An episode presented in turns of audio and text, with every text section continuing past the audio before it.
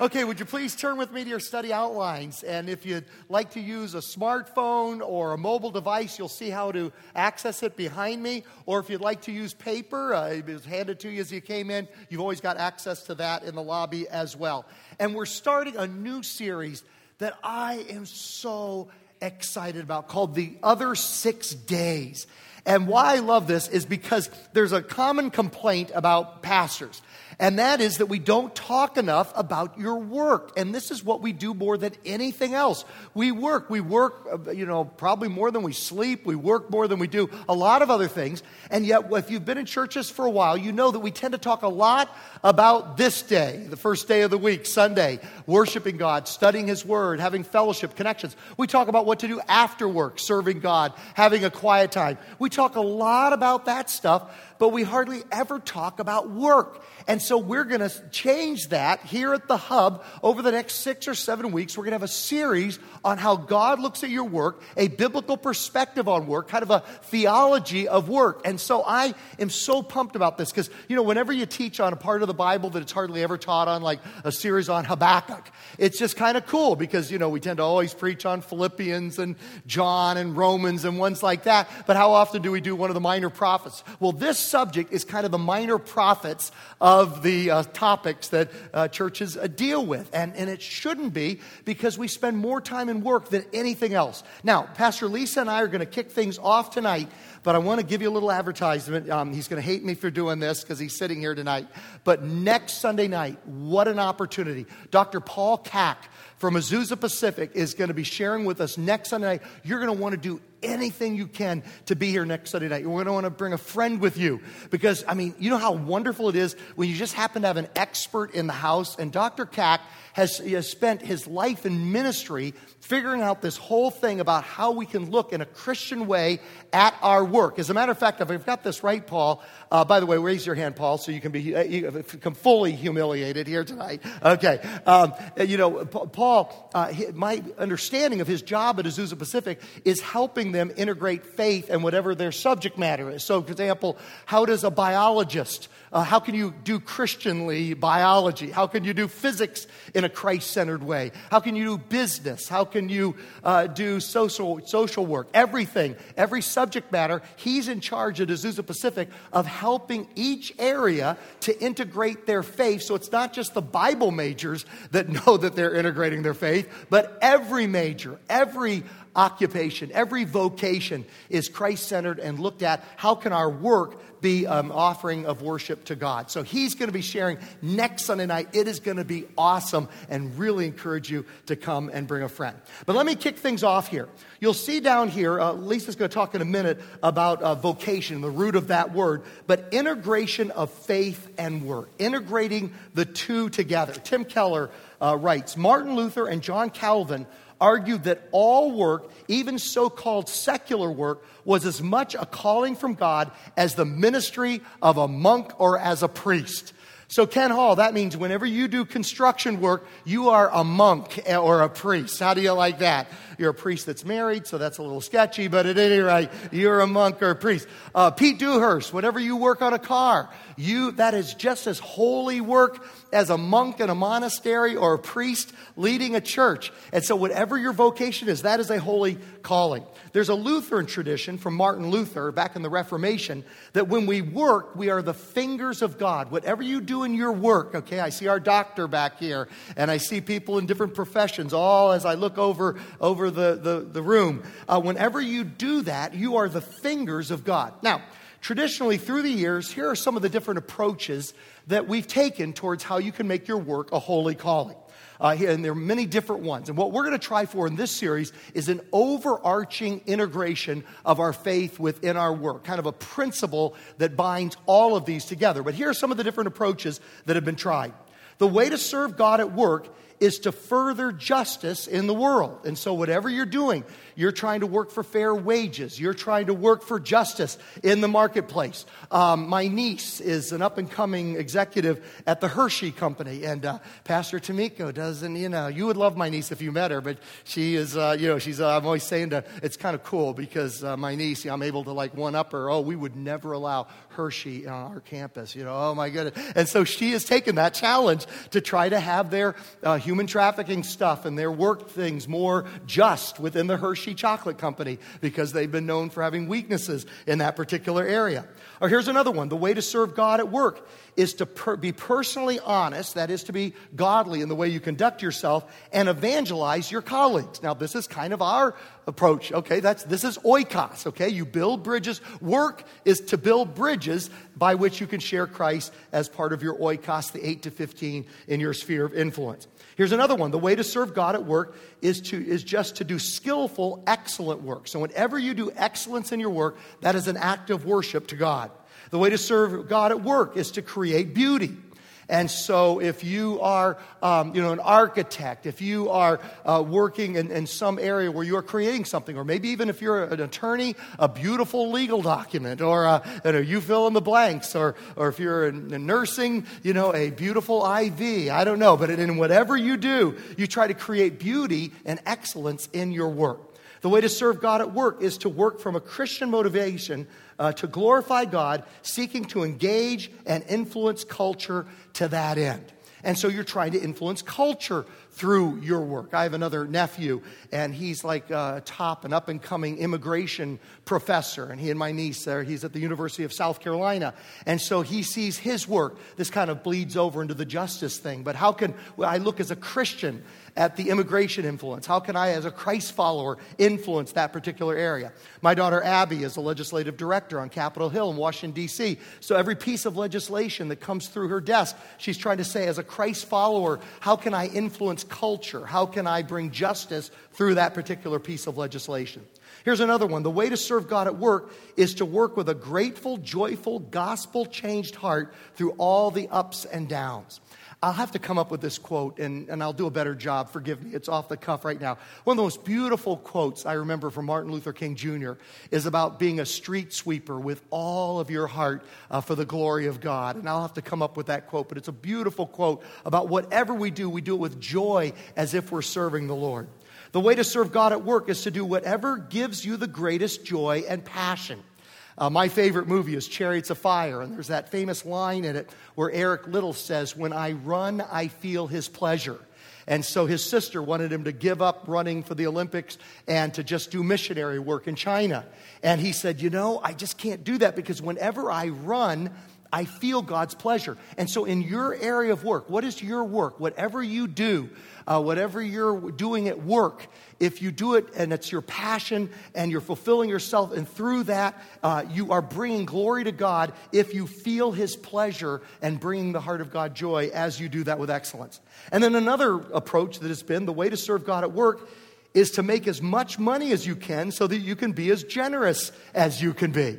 And this was from John Wesley, who founded the Methodist Church. And it's the basis of what we call the Protestant work ethic. And it goes like this Earn all that you can, save all that you can, so you can give away all that you can. And that's the foundation that really built our nation. The Protestant work ethic. You work all that you can, you save all that you can, so that you can give away to people in need all that you can. So that's been another approach.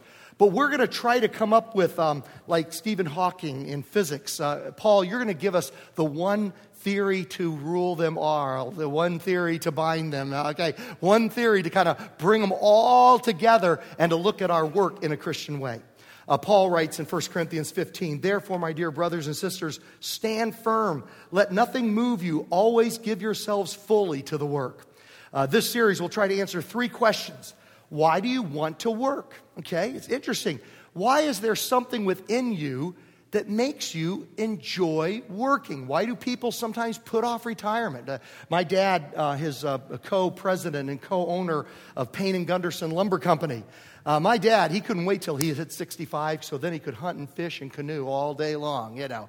But my dad's business partner, he's still working into his 90s. Now, there's something to be said. He's still alive. My dad's not. My dad was older, so that's part of that. But he's in his 90s because he just loves work. What is it within us that enjoys and loves work? But on the other hand, why is it so hard to work? Okay, I, I really believe that heaven is going to be work without any of the hassle. What is it that's a hassle? If you could do what you love to do with all your heart, but there be none of the downside to it, okay? That would be heaven, wouldn't it? You'd be fulfilling your passion, but there'd not be any of the difficulties at work, none of the difficult people, none of the things that make your work hard um, as Lisa talked about on Good Friday service, none of the thorns that came for the farmers, like Farmer Randy. Now, you know, when he farms, it's, it's his joy, it's his passion, but no hot sun, no thorns, no downside to farming. That will be heaven for, for Farmer Randy in heaven. I can only imagine the fields he will produce. Uh, how can we overcome the difficulties and find satisfaction in our work through the gospel? Next page.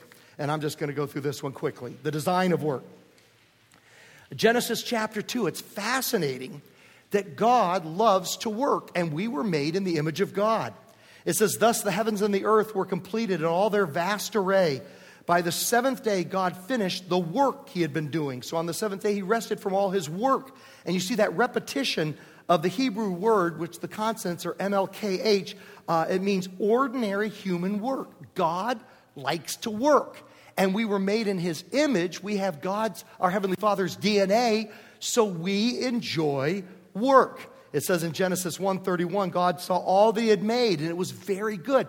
God loves to work, and so we, made in his image, we like to work. Psalm 104 uh, is a fascinating passage where it talks about God continues his work. It wasn't just in creation, but he continues it. It says he makes springs, he waters the mountains, uh, he, the land is satisfied by the fruit of his work. He makes grass grow, he plants things, he makes the moon. He continues to work in his creation and he enjoys the work.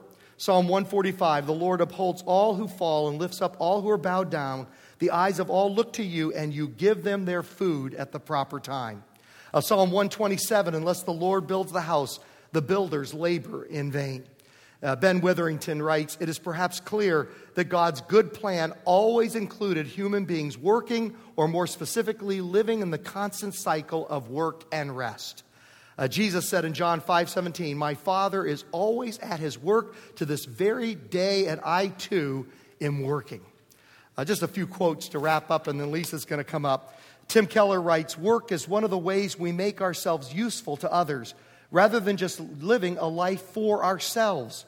Also, work is one of the ways we discover who we are because it is through work that we come to understand our distinct abilities and gifts, a major component in our identities.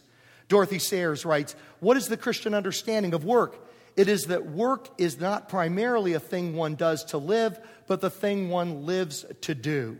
It is or should be the full expression of the worker's faculties, the medium in which he or she offers themselves to God. Uh, Isaiah says that he teaches you what is best for you and directs you in the way you should go. He wants to teach us how to work in a way that will be a blessing to us and not a burden. And this is interesting to me. I never thought of it.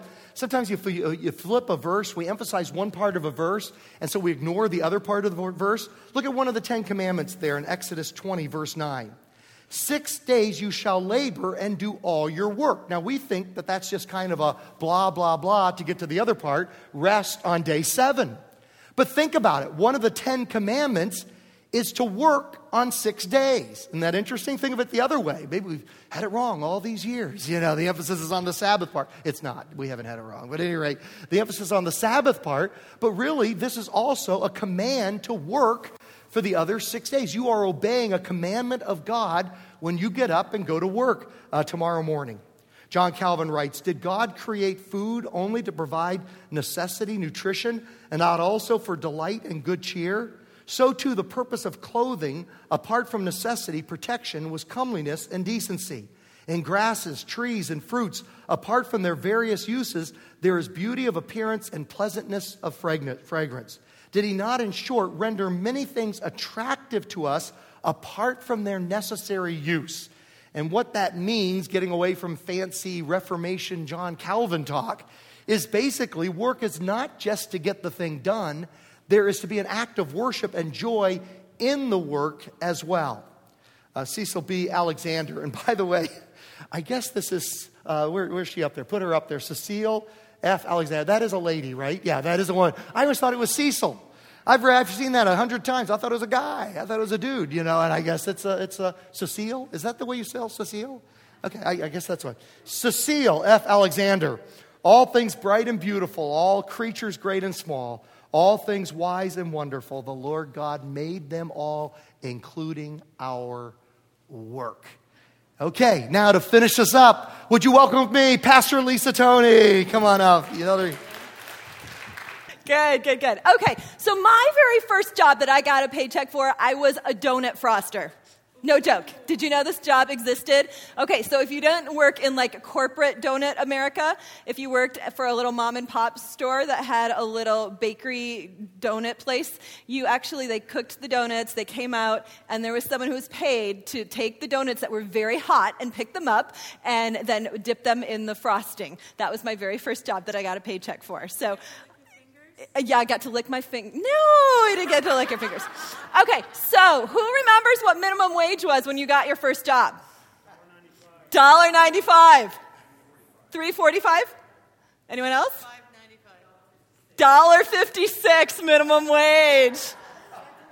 75 cents minimum wage. All right. So we have come a long way, baby, right? With um, our, our jobs that we start with versus maybe where we are today or the jobs we aspire to. So we thought it'd be fun if you got a piece of paper or maybe the Connect card in front of you, just to jot down, we would love to know what your profession is. What is your job? We'd love just to collect those in the back so as we do this series about work, um, we can kind of get a feel for our people and our community and what do you consider your job or your profession, your vocation to be. So um, if you, you know, you're a homemaker, that is your profession, your job, your work, that's fine. Um, go ahead and just jot that down. And then um, maybe we'll have um, Pastor Greg or Pastor Tamiko collect those on the way out. And so we can get a sense for those. That'll be fun for us to, to get a, a, a little peek at. Well, um, the word vocation, as Pastor Glenn mentioned, um, it actually comes from the Latin, and the word means to call. So it's your calling, or the, the work that you do is meant to be your calling.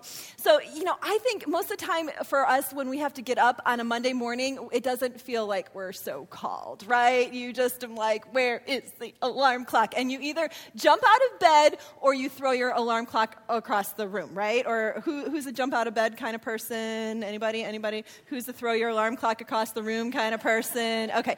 So I have a one year old, and so she usually wakes us up. She's usually the one that's up early um, the most. And the other day, my daughter, who is six, was on spring break, and she just happened to get up early, early. And I said, honey, um, did the baby wake you up? And she said, no, mommy, my eyes just filled with joy, and I just opened my eyes. I'm like, oh, now that's the way to get out of bed, right? My eyes just filled with joy. I'm like, she's teaching me here how I ought to get up in the morning. Well, um, you know, God wakes you up every morning. God wakes you up every morning with things to do, whether that's to go to work or things that you need to accomplish in your household, um, ways that you need to occupy your time. But work is something that God has given to us because it is a part of our human dignity. Work is something that gives us dignity as a human being. And God wants us to see that work as a gift to us, something that He created for us to, to take hold of, something for us to jump out of bed to do. And He did that from the very beginning of time, even in um, the Garden of Eden with Adam and Eve. Uh, work is God's gift. Let's look at this scripture. It says, Then God said, Let us make mankind in our image, in our likeness, so that they may may. Okay, so here's the job description. So that they may rule over the fish in the sea and the birds in the sky, over the livestock, all the wild animals, and over the creatures that move along the ground. Have you ever thought, even on those bad days of work, that work was a part of paradise? We think of Garden of Eden as the paradise, right? That they just walked the beautiful garden and ate raspberries and pomegranates. But work was part of the plan in paradise. And you know, in our culture, uh, culture often has this kind of idea about work that it's something that we have to do. Like, oh, I have to go to work. Oh, it's Monday morning again. I have to work. But the biblical attitude about work is something that's very different from what the world tells us. That work isn't something that we have to get out of bed to do, but work is something that we were made for, that we were made to work. And work is meant to be a fulfillment of our nature as beings made in God's image. So if we continue to look in Genesis 1 26 and 27, it says, So God made mankind in his own image. In the image of God, he created them. Male and female, He created them. So, being happy about going to work isn't just an attitude that we have. I mean, it really is something that God created, hardwired in us, that we can find some joy in the work that we do. And I think it's really the lie of the enemy or just the, the pressures of this world that says work is not something you should n- enjoy. Work is something that is just, you know, you have to do. Um, but we really can change our attitude about the approach that we have to work. Now, one of my first jobs after being a donut froster, I got some skills and I went into the workforce as a waitress. And I worked um, as a waitress all through high school, um, all through college. That was my job of um, I, during the summers and um, put those checks in the bank to help pay for college. And I used to work at this little tiny, just mom and pop restaurant. It had like six tables and a booth. I mean, it was tiny. It was a family restaurant. It was, um, it was fun. I liked it. I had friends that worked there. My sisters worked there. It was great. Until I started hearing the rumors that down the road from me there was a competing restaurant called the Cut River Restaurant, and I heard the girls who were waitressing there were making twice as much money as I was. So I started thinking, well, I need to get in on this. And so I got I applied and I got hired there and I got a job there. And I was miserable. I left a job that I loved for the grass is greener on the other side. I had a sleazy boss.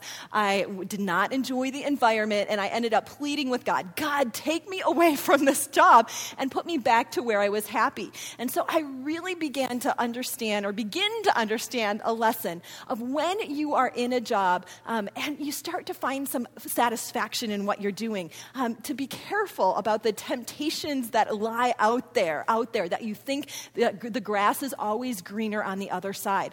So much of what we do in our work is um, an attitude about what we take and what we do with what God has given us. Um, we're not just work cogs in a machine. Sometimes we think, man, I am just a work cog. I just, you know, nobody knows or values me or appreciates what I do.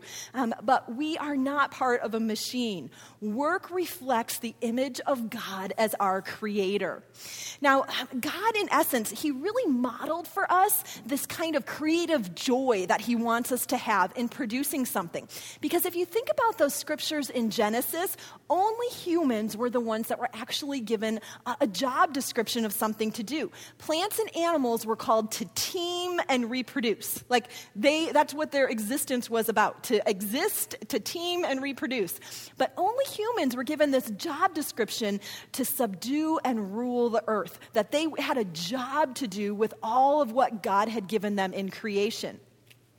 Genesis 1:18 says God blessed them and said to them, "Be fruitful and increase in number, fill the earth and subdue it. Rule over the fish in the, ski, in the sea and the birds in the sky and over every living creature that moves on the ground." You know, I talk to people all the time, and it's tempting sometimes to think that there, I mean, the world seems to tell us that there's kind of this dual approach to work, that we have our spiritual life, and that's what we do on Sunday, right? Um, that we believe in God, and we are a person that um, worships God and loves God and hears from God on Sunday. But then the rest of those days, those six days, we go to work. And that work is something that begins to define us, that that's what tells us who we are or what our worth is, is in your paycheck or your accomplishments or how far up the chain you get in your job. Um, and, you know, when we buy into that lie that culture or society tells us that our worth is in our work, it really sets us up for disappointment. Because what happens if you lose your job? What happens if you get laid off? What happens if you get fired? What does that tell you about your worth? Does our worth rest in our work, in our job? It's not. who we are, it's a part of what God made us to do. Who we are, I, I, our identity always lies in who Jesus created us to be. And the other aspect of this kind of worldview that you are in your, who you are in your work is it really sets our work or our career up to be an idol. Has anyone ever known someone who's a little bit too much of a workaholic?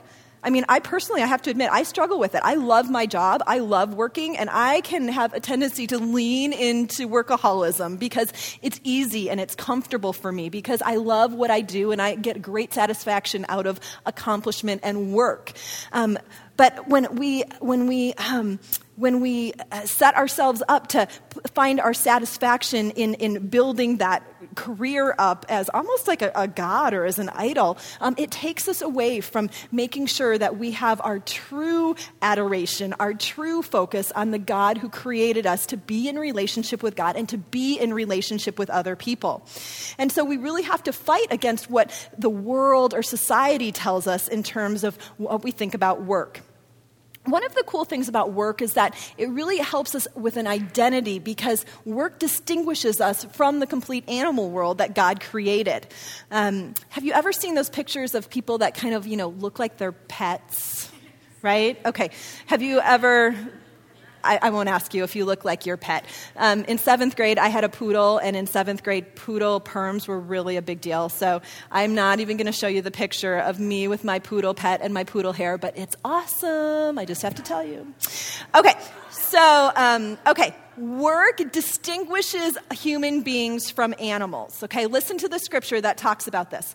What is mankind that you are mindful of them? Human beings that you care for them. You made them a little lower than the angels and you crown them with glory and honor. You made them rulers over the works of your hand and you put everything under their feet all flocks and herds and the animals of the wild, the birds in the sky and the fish in the sea, all that swim the paths of the seas. That's Psalm 8, 4 through 8. So, as much as we love and we can appreciate animals, human beings are not on the same um, level as animals. Human beings are put above animals and below the angels. Um, God put them in a, a, position of animals just to basically survive. I mean, they those little squirrels they gather their nuts for the winter to survive, right? But for human beings, we're not called just to survive. Hard work is not enough of um, a satisfaction for our lives just to survive. Um, we really work because God hardwired that into us to find joy, but also for us to kind of participate in this movement that He set in place in our planet. Because work has economic significance. You know, Genesis tells us that as the Garden of Eden was created, it became a source of food and a place of that you know, was a visual delight, of beauty for, for Adam and Eve. Adam was told to take care of the garden and to eat that fruit that grew on the trees. And this was the very beginning of kind of an economic cycle, because as he was tending to the garden, he was able to reap the benefits of his work. So this connection became um, a, a, call to the work and the provision between it as one of our God given rights that we get to enjoy the fruit of our labor. So we start with the fruit in Genesis that God called Abraham, or Adam to, to tend, and then from that, he received the fruit of his labor. And so this becomes an, the idea that we should get an honest day's pay for an honest day's work. So, your work is a calling and a way to represent Christ to your world. And Pastor Glenn shared with us some of those ways that we can do that. And I think that it's no accident that as we begin to look at kind of the foundations for work, and we see that in the Garden of Eden and how God created us, that it starts in a garden, but the story ends in a city right? The city of God. So, God's ultimate goal isn't to necessarily return us back to the garden, but for us to be part of this developmental culture that He has set into place with us. That we are cultivating, we are caring for the earth. And just as they were called to care for that garden, we are called to care for the civilization that God has set in motion for us. So, what this means is that, um, you know, whatever our profession is, as long as it's not something that's morally, uh, you know, immoral or unethical, but all professions have a point and a purpose in God's plan for pushing us forward towards God's ultimate redemption story, which ends in the city of God. So, um, the people you work with, you know, they may only get a glimpse or a chance to see Jesus through you at your job. They may be, you may be the only Jesus that they get to see. And that is why it's so important that whatever our vocation is, um, whether it's something that um, is something that you absolutely feel like you are called and made to do, you feel God's pleasure in, or something that God has put you in for this season and this time in this place, that regardless, we can be God's person in that position. 1 Corinthians 7:17 says each person should live as a believer in whatever situation the Lord has assigned to them, just as God has called them. So, for us to pursue meaningful work, it means that the job that we wake up to, whether we jump out of bed when the alarm clock rings or whether um, we kind of have to groggily go, it means that we have an opportunity to see that as a purpose in God's plan and a purpose to be God's person in that environment. Colossians 3:23 says, "Whatever you do, work at it with all your heart, as working for the Lord, not for human masters." So that changes our perspective, doesn't it? Um, when I was a waitress, I had an opportunity to get really good at stacking plates on my hand and memorizing orders and accidentally spilling coffee on customers who were a little bit annoying. But I had an opportunity to interact with people um, and share Jesus um, just through the, my behaviors and my words, even if I didn't get a chance to share the gospel with them at all the time. So, how do we honor God at work? It's not just about putting on a happy face when we go to work, um, but it really is about being intentional with our behaviors and our words. Um, one of the things we can think about is behaving in a way that shows that our dependence when we are at work is not upon ourselves, but upon God. That in all we do, our dependence is upon God. Another way is in our integrity, that we really model to the world around us that we are a person that what's our yes be yes and our no be no, that we are filled with integrity in the way that we work. With the skill that you do, you do it with the best intentions that you have, with to the best of your ability, you do that skill as to give glory to God. Um, one of the things um, that uh, is talked about, and Glenn mentioned this a little bit, is the idea of corporate shaping. And I've looked at, you know, some of the different organizations that are run by Christians. You guys are probably familiar with Chick fil A. And there's this great video that they put together that really helps them have an awareness of everything that their customers are going through, that they use to help shape their corporate culture, to help people understand that they're not just serving chicken, but they're serving lives, they're serving people. And so they really have an intentional approach about the culture that they're serving. And their job is to serve chicken, right? But they have an, an opportunity for corporate shaping in all that they do. And that means that our lives can have an impact. It can have an impact at work, whether we're working with customers, whether we're working with our coworkers, whether we're working with our boss, whoever that is, that our lives can have an impact the ways that we communicate at work have an opportunity to, um, you know, to share Christ, even if it's very subtly. If you can't, if you work in the public school and you can't talk about Christ, but we can model the things of love, joy, peace, patience, kindness, goodness, gentleness. Against these things, there is no law. And so we have that opportunity in our communication to model those things, um, to love people, that we get to be the ones that first volunteer to go get the pizza or go get the Starbucks or help organize the, the uh, party at work, um, to really get to know people and, and not just know them at the work level, but to know their lives as well on the money level, that work isn't just something that we earn money for, but we also give in generous ways. And then, of course, that we are people of thanks, um, that we give thanks to God for life and health and work and Jesus, that we have that attitude in our work to be a person of thanksgiving, that we have a job, that we have the ability to work, um, that we can use these things for God's glory. So, from the fruit of the garden to the fruit of our labor, to the fruit of the Spirit. We want to be people that use our work for all things to the glory of God. Jesus, thank you so much for the chance to just begin to start to think about um, the ideas of work, um, how you've established that in Scripture, and um, that you have created us for work and for jobs, Lord. And so I pray that as we continue in these next few weeks to um, think and, and look and talk about these things, um, that you would just encourage our hearts, that you would challenge us, that you would help us to maybe reshape our idea of our job, our profession, our vocation, um, to see it as you see it. So we just commit ourselves to you. Um, we commit ourselves today on Sunday, and we commit ourselves to you for the rest of the six days this week. Um, may we work as unto you. It's in Jesus' name we pray. Amen.